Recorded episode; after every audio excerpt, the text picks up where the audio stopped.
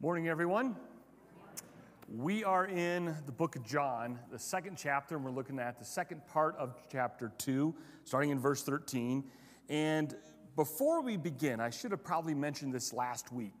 Uh, chapter 2 starts, and all the way through chapter 21 of John, the end of the, end of the book, it is nonstop, jam packed, full of stories about Jesus what he did, how he interacted with people, how he loved people that the world had called unlovable, how he forgave people, shocked people by raising them from the dead, feeding the 5,000, walking on water, and himself rising from the dead.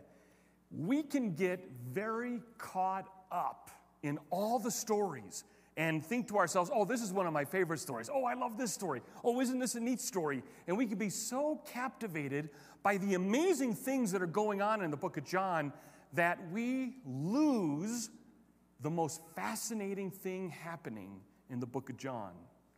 And it's not the stories about Jesus, it's Jesus himself. And so, as we look at this book and we see week after week these amazing interactions that Jesus has with the people, with the lead, religious leaders, with the poor and outcasts of the world, and where he displays his incredible majesty, we have to always constantly be coming back to the fact that while the stories are good and true and actual events that took place in history, more amazingly is the fact that Jesus is revealing himself as the Messiah as the overcoming God King. And we should be more fascinated with Him than we are with the stories. He should be our favorite thing in the book, not that story or that parable or that event or that interaction, but Him. And if we do not have Him as the center of every story, every event, every interaction, we are losing out on the most important thing that Scripture reveals to us is Scripture shows us the reality of who Christ is and how we need to respond to Him in faith and in trust. And if we are just filling ourselves with stories about Jesus, then we are pitiful because we should be filling ourselves with Jesus Himself. He should be what fascinates us. He should be what grips our attention. He is the amazing thing about the book of John. And he does reveal himself in the stories and events. But let's not get caught up in all the different stories, all the different events. Let's get caught up in the person and work of Christ himself. Sound good? Because we're going to remind ourselves constantly that the point of John is to show us Christ, who is the Messiah, who is overcoming the world, death, and sin, overcoming every one of your failures. He overcomes it. And he demonstrates himself, not just as a good moral man of teaching, but as God. And he doesn't demonstrate himself as someone who is weak, unable. He is king. And every time we turn to these historical events in Scripture, we are reminded that this is not just a story for us to feel good about. This is our Savior on full display to worship and to bow down before and to acknowledge before the world that He and He alone saves us from our sins. And if that is not what we're getting out of these stories, then quite frankly, you don't need to show up. We're showing up to be enamored and to be amazed at who Christ is and what he's offering to us. And today, he enters into one of my favorite stories, and I know I just said we're not supposed to think of it as stories, but what an amazingly bold statement he makes about the seriousness of coming before God in corporate worship. See, he starts out in this expectation versus reality moment. And we've all been faced with that. We've all had these great expectations only to see reality disappoint us. We've all had these expectations oh, this is going to be a great movie or a great book, and we've saw it and we read it and we're like, why is everybody excited about this? Or we all go to this favorite place. You got to go to this. You got to go to this. One of my favorite, and I'm not picking on South Dakota, so please, if you're from South Dakota, I'm not trying to pick on you, but for 300 miles, Okay, you know exactly what I'm going to say. They tell you you got to stop and check out wall drug. Or is it wall drug? Okay, you know what? They build the expectation unbelievably. Like this is the best thing you've ever seen. This is, a, this is amazing. This is, this is one of America's jewels of national treasure. Oh my, no. It is literally just a tourist trap where you spend money on magnets and hats and sweatshirts, and that's about it. But you got like a whole block to do that in. Wow, I was expecting, I don't know what I was expecting, but that was a letdown. But we went there, checked it off. Yeah, we got it done. But you know what it's like to have this expectation oh, this is going to be awesome, this is going to be great. And then it lets you down completely. I want to set the stage. Jesus is going to Jerusalem. He's going for Passover. In fact, the first two verses there uh, tell us in verse 13 and 14 the Passover of the Jews was at hand. This is a time celebrating and remembering how God led his promised people out of Egypt. It was the first full moon after the spring equinox. So once the spring equinox happened, the first full moon that occurred after that is Passover for that week. Sometimes seven days, sometimes eight days. It depends on the Jewish calendar. But Jesus is ready to go to what was the ultimate, ultimate celebration of worship and praising God through sacrifices. The ultimate demonstration of God's victory leading his captive people into the promised land. This was the ult- this was the Super Bowl of Super Bowls every year. This event, the Passover. And if it was possible, every good Jew was supposed to save and make that journey and go to Jerusalem and celebrate Passover. That was what they were supposed to do every year make this mm, uh, pilgrimage to Jerusalem, to the temple, and witness the horrors of sacrifice so that it would remind them of what God has done for them in bringing about forgiveness of sins. And it was to point them to Jesus because bulls and goats and turtle doves and, and pigeons and all those things, none of them could adequately represent your value before God. If every animal was slaughtered upon the earth upon a temple altar, it still would not pay for your sins individually. You are more valuable than every single created beast in the world. All of them combined would not equal your value as a human before God. So it was to point them to we need a different sacrifice. We need a different appointed one. We need someone who is like us, but perfect. And here's Jesus. He's like us, but perfect because he's fully God and fully man. And so he goes to Jerusalem for this incredible celebration. I can just imagine he is waiting and longing to see how people are worshiping him and excited that here he is now, the Messiah in the flesh, ready to fulfill all the law's demands and put away sacrifices forever because he'd be the last sacrifice. And that is not what he saw.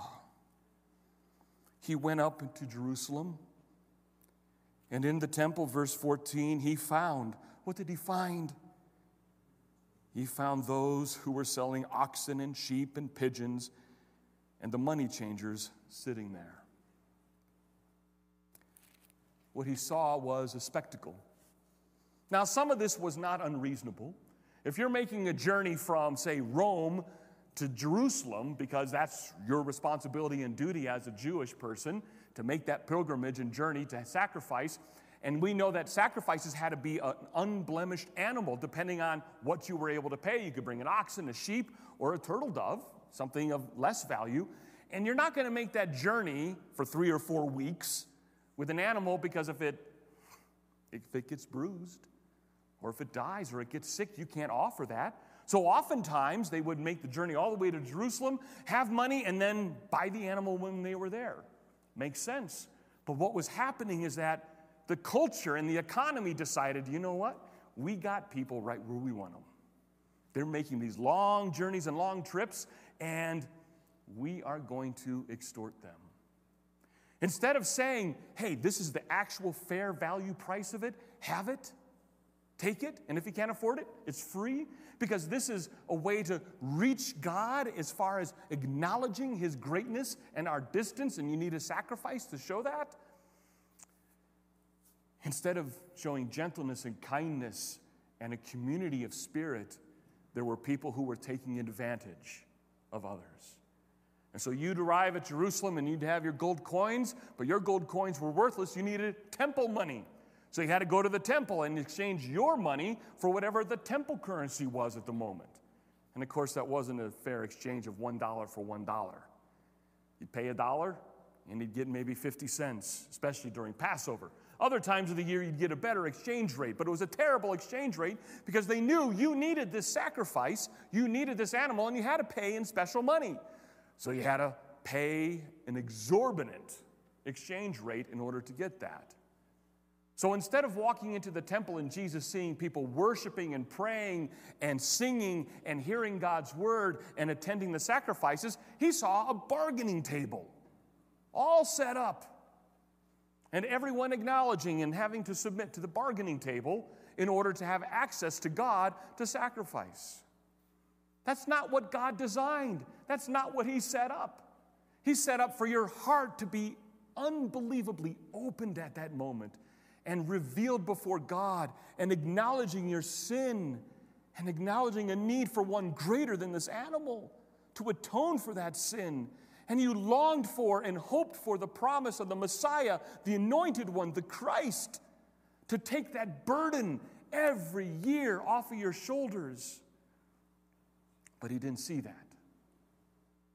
He saw bizarre craziness, bargaining, a total distortion of what God wanted from his people.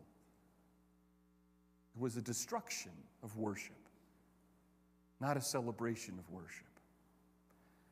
Not what he was expecting, but it was the reality. How many years had that been going on? Who knows how many years? If so, was ingrained in their culture that they didn't even think it was any different than it should be.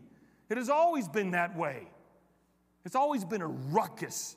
It's always been just a turmoil and, and tumultuous moment of worshiping God through exchanging money in order to get the right sacrifice at the right price. It's not what God wanted.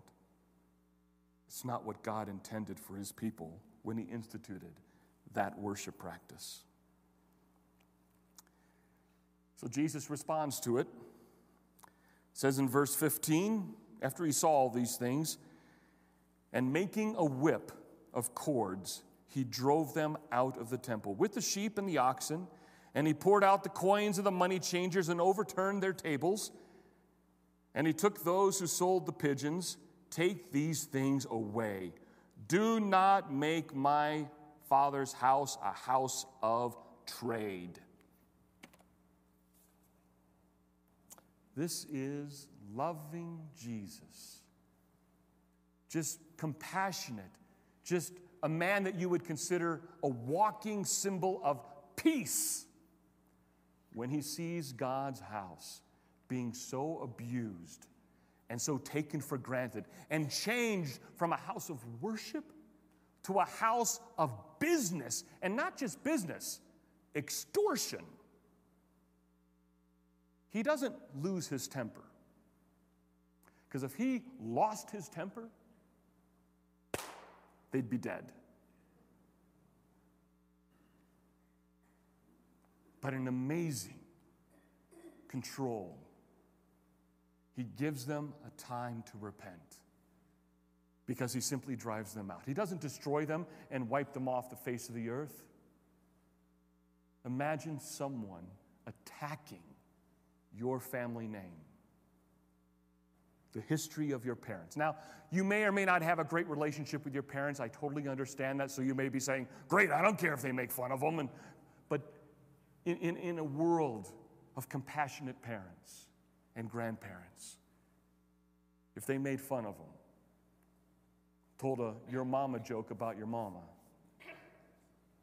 or slandered your husband, or your wife, or your children, those are fighting words. There's almost every, you, you can make fun of Chicago all you want. You can make fun of the Bears all you want. I, you know, you can tell me that LeBron James is better than Michael Jordan, okay? Those aren't fighting words. But you talk about my family, that's a whole nother story. They were ridiculing the Creator God, ridiculing his rescue of the Israelites out of the land of Egypt, and turning it into a free for all of who can make the most money. I think Jesus' response is curbed, it's settled. It's exactly what was needed. Get them out of my Father's house. Take these things away. Do not make my Father's house a house of trade. Don't make my Father's house into something it was not intended to be. You are lying about the nature of the temple. What was the temple in general? This is the second temple. The first temple, Solomon's temple, was destroyed with the Babylonian captivity. This is the second temple. Sometimes it's called Herod the Great's temple, even though it was built after the uh, Israelites came out of the land of bondage in, in uh, Babylon, uh, Babylon and Assyria. This is the second temple. It wasn't as big or as grand as Solomon's temple, but Herod the Great invested about 60 years of making it even better in the day of Christ. So it was a beautiful temple, but it was designed to remind Israel of one thing that in order to get near to God, there were all these rituals and ceremonies and laws, and I can't do it. It is too burdensome. I need another to do it for me. It was all designed to point us to Christ will be our atonement. Christ will be our sacrifice. Christ will take care of all the duties and binding of that law and lift it off of my shoulder. He will bear all of these things. I don't have to. And it was to remind them that sacrifice was ugly and smelly and bloody and, and horrific to the ears and to the eyes and to the experience. There are stories written history of Josephus, who lived right around the time of Christ, where he recorded that sometimes at the temple, you would have to wade ankle deep through the blood of the sacrifices. Imagine the smell of that, the sight of it, the sound of those animals as they're sacrificed had to be horrific for seven straight days. It was to remind them of how serious sin is, how serious worship is. It was a place to set aside the common and ordinary and be thrilled that God has given us a way to approach Him. And instead, they turned the Father's house into a house of trade. No different than a house in Rome, no different than a marketplace in Philippi, no different than a temple in Corinth. It was just a place where business was done all the spiritual side of things were gone. His disciples, verse 17, were kind of given a, little bit of a fast forward into history, and then John writes it as if it's happening at the moment. It says in verse 17, his disciples remembered that it is written in Psalm 69 69, Zeal for your house will consume me. That's a psalm in which David talks about God's house and worship and fervor for God. And the disciples realize that at this moment, this is a fulfillment of Jesus Christ when he says, The zeal of my Father's house will be upon me. I am zealous, I am guarding worship. And when you bastardize worship, I get upset and I'm going to correct you. When you tell people this is how you approach God and it's not how you approach God, He challenges it and corrects it. He does the right thing. And the disciples remember, oh, that's right. Remember in Psalm 69, verse 9? The zeal of my Father's house will consume me. He guards worship of the Father immensely. Do you guard your time of worship that seriously? Do you take that seriously? Do you wake up on a Sunday morning and go, oh, This is the day I get to gather together as a corporate body of God's people, and we get to worship God, not with sacrifices, but with praise to the one who was sacrificed. Praise to the one who was risen. Praise to the one who has forgiven me. Praise to the one who has made me whole. Praise to the one who's given me life. Are you that excited? Are you that diligent as you walk through that door? Your mind is set on one thing how do I draw near close to God? How do I draw near to Him? How do I draw near to Him? Or are you thinking, like most of us, wow, is this going to go long? It's Communion Sunday. And I want to eat, like right now. And as beautiful and as wonderful as those fresh donuts from Schuster's are, it's not going to be satisfying in the long run. I need food. I need lunch. What's for lunch? Where are we going to go? And your mind can be so fixated on the things of this world that you forget why you've gathered together. And it's not to punch your card that I've been in church this month, I'm done. Is to fall before a holy God in absolute surrender, acknowledging that you are not worthy. And if it was not for the work of Christ and his coming in the flesh, you would be destitute, without hope, and dead in your sins. But you are made alive in Christ, and so you come to celebrate that. You come every Sunday to declare, He is risen, He is risen indeed, and because of His value He's placed upon me, I am made one of His children.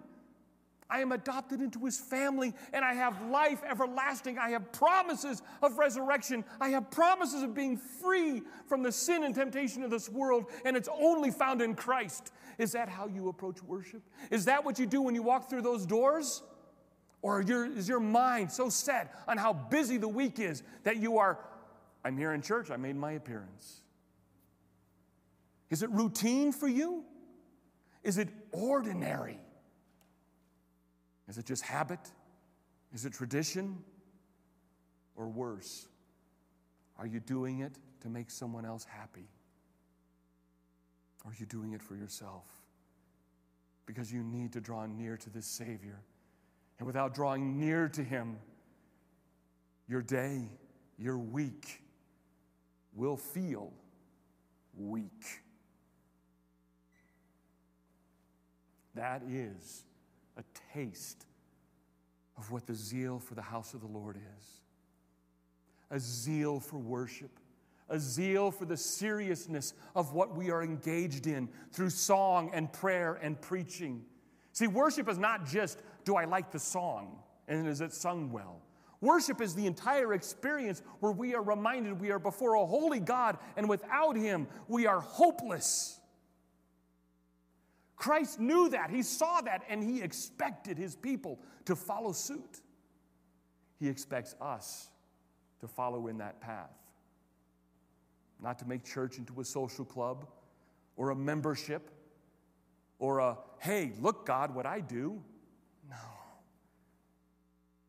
It's to say to Jesus, without you, I am nothing. And I get the privilege of spending an hour of time a week out of the 168 that I'm given, and I get to get I get to spend it with your people. Acknowledging one supreme fact that you are God and I am not. You are the Savior, I am not. You are the one who makes me alive. You are the one who gives me hope. That was so important to Jesus that he physically removed those who opposed that worship.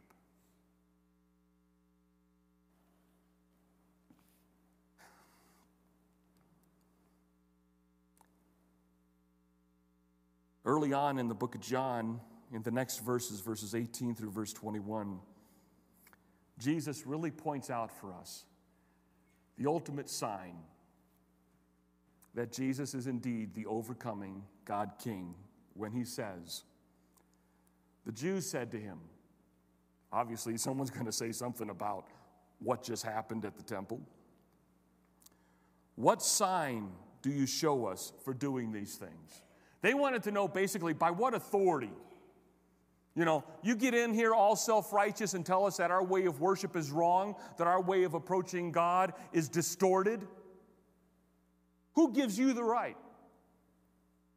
Who gives you the right to violate all these traditions? We've been doing this for 400 years just fine. You show up and drive these people away. They're probably thinking, how do they now worship God? How can they buy an animal and sacrifice This guy's getting in the way of what we do. And maybe a few were thinking, I just lost a whole day's worth of profit. Best day in the world. And this guy just shuts it up. How am I going to reopen? So they ask him, By what sign are you doing this? By what authority? How can you prove to us what you're doing is right by the hand of God? And so Jesus answered them. And, and in Scripture, you'll notice, especially in the Gospels, when it says Jesus answered them, generally what follows, the people probably should never have asked a question. Okay, because when he answers it this way, it's always a matter of correction.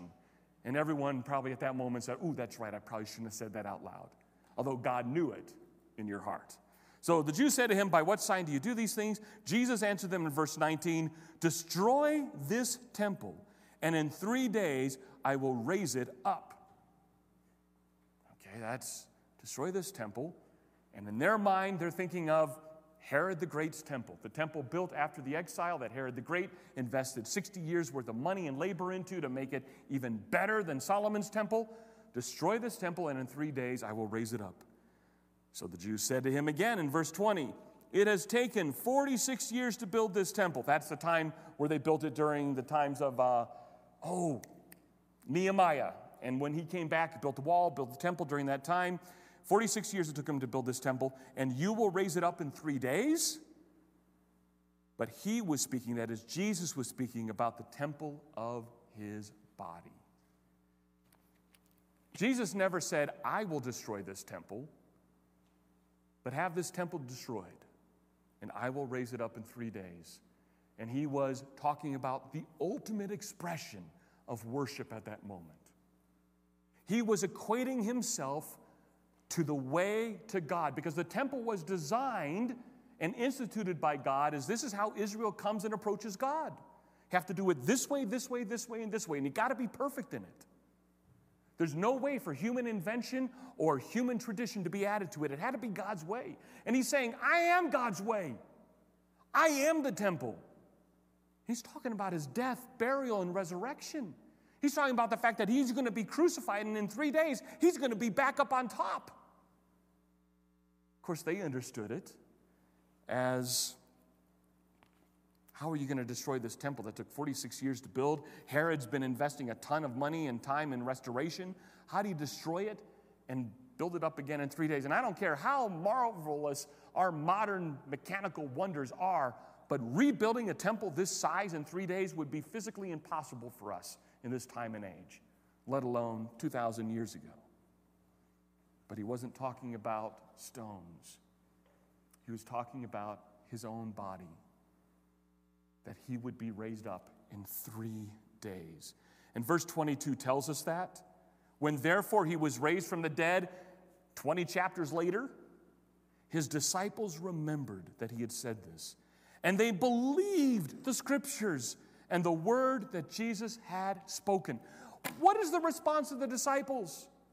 They see all this happening and they start putting all these things together, especially after the death, uh, burial, and resurrection of Christ, and they go, Three years ago, he talked about this.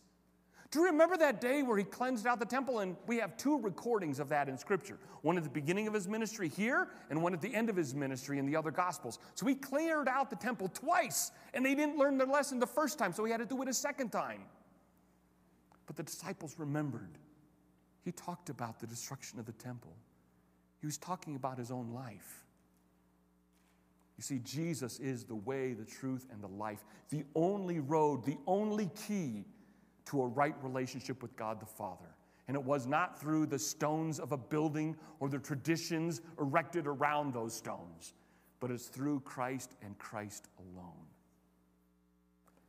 And then we have the conclusion of this section of chapter 2 in particular, verse 22, uh, 23 through 25 giving us a little bit of insight into Christ's understanding of humanity. It says in verse 23 Now, when he was in Jerusalem at the Passover feast, many believed in his name when they saw the signs he was doing. So, so obviously, while he was there in Jerusalem for the Passover for those seven to eight days, he was doing other miracles not recorded in Scripture. And people were seeing the miracles and they believed, seeing the miracles and they believed, seeing signs and wonders and they were believing. 24. But Jesus, on his part, did not entrust himself to them because he knew all people. He knew what they were looking at, looking for. What were they looking for? Miracles, wonder, entertainment, power, amazement. They were looking at the stuff about Jesus, not him. They weren't infatuated with him, they were infatuated with the stuff he was doing. From their mind, maybe the tricks he was doing. It takes us back to the very beginning, doesn't it? When I said, when we look at the stories about Christ, don't get enamored initially with all the different stuff he's doing, how wise he is in responding to people, the miracles he's performing, and forget the most important thing about those stories himself and how he shows us and creates a way for us to have a relationship with God that is based on hope and freedom and joy and the fulfillment of all the law's demands on His part that He gives to you freely. Jesus did not, on His part, entrust Himself to them because He knew all people and needed no one to bear witness about man, for He Himself knew what man was. He himself knew that he did not need a pat on the back from people.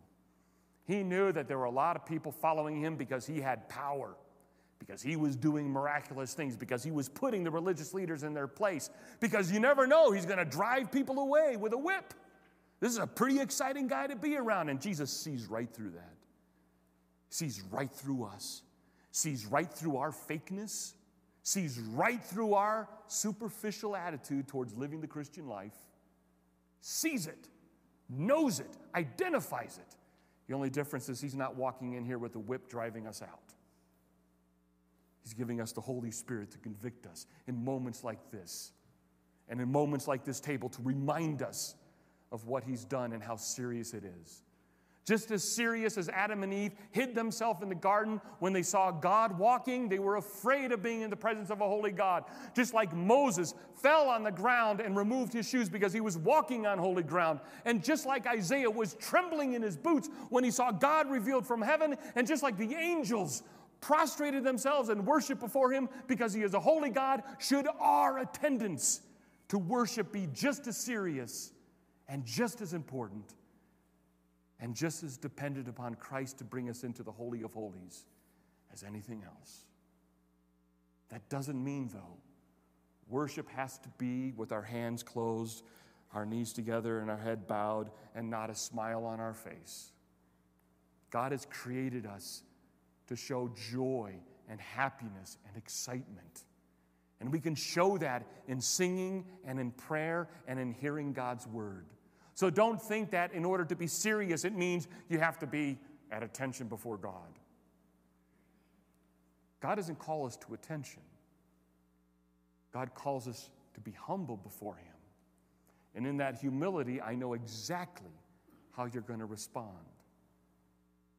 You're going to be flat down on your face, worshiping and praising and adoring the God who's made it possible that you can enter into the Holy of Holies with reverence and joy.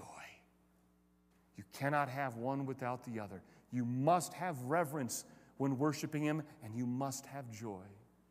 And that's only found through Christ. So I'm going to ask uh, the guys who are going to help with communion this morning to come up.